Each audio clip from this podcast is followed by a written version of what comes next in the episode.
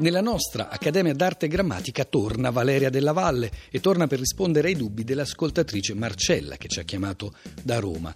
Di Valeria Della Valle ricordiamo soltanto l'ultimo libro, un libro ripubblicato da poco da Sperling e Kupfer, un libro scritto come tanti altri insieme a Giuseppe Patota, un libro che poco dopo la giornata programmatica fa particolarmente piacere citare perché si intitola proprio Viva la Grammatica.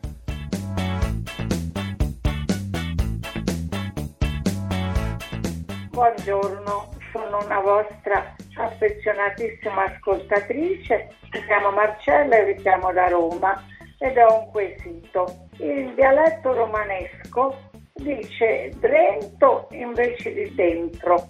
Vorrei sapere qual è il nome di questo tipo di inversione consonantica. Grazie.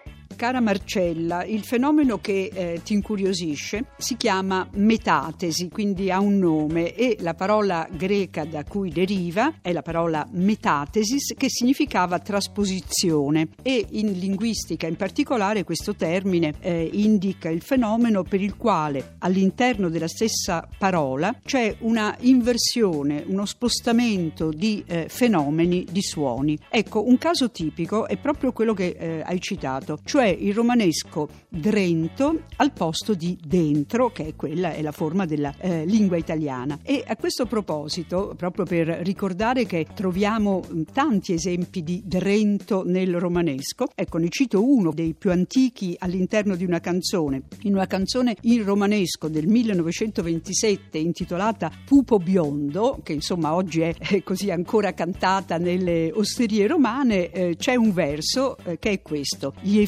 fiorisce drento arcore in illusione. Ma ci sono anche altri esempi e è singolare che la forma drento sia stata usata in testi di canzoni in romanesco, ma testi scritti da autori non romani. Il primo che ho trovato è quello che risale a Giorgio Strehler e Fiorenzo Carpi per una famosissima canzone ancora oggi trasmessa tante volte, cioè Le Mantellate, che fu scritta nel 1959. Aggiungo e ricordo che Giorgio Strehler e Fiorenzo Carpi erano tutti e due milanesi e nella canzone c'è il famoso verso che dice ma Cristo non c'è sta drenta ste mura. Ma non è ancora finita. Nel 1956 c'è stata proprio una richiesta da Laura Betti per canzoni che lei potesse cantare, richiesta fatta agli amici, ai suoi amici intellettuali e scrittori, i quali scrissero delle canzoni per lei, e in particolare troviamo 3 canzoni in romanesco scritte da chi? Da Pier Paolo Pasolini, e in una, che è intitolata Cristo al Mandrione, c'è un verso nel quale ecco che troviamo proprio quella forma che ti ha incuriosito, cioè drento.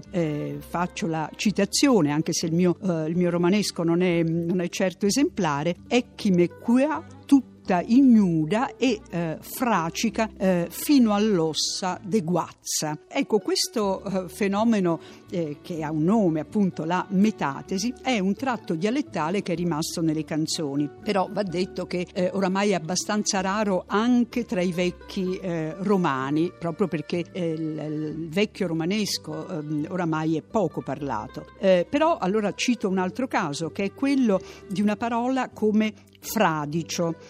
Fradicio è una parola italiana e, guarda combinazione, nel testo che ho citato prima, quella di Pasolini per Laura Betti, c'era fracica, no? Quindi altra forma romanesca. Ma fradicio a sua volta è un caso di metatesi. Per quale motivo? Perché deriva dal latino fracidum, quindi ecco che anche lì ci sono due suoni, insomma, per dirla in maniera semplice, le due consonanti, la C e la D, che si sono invertiti, prendendo l'uno al posto dell'altro.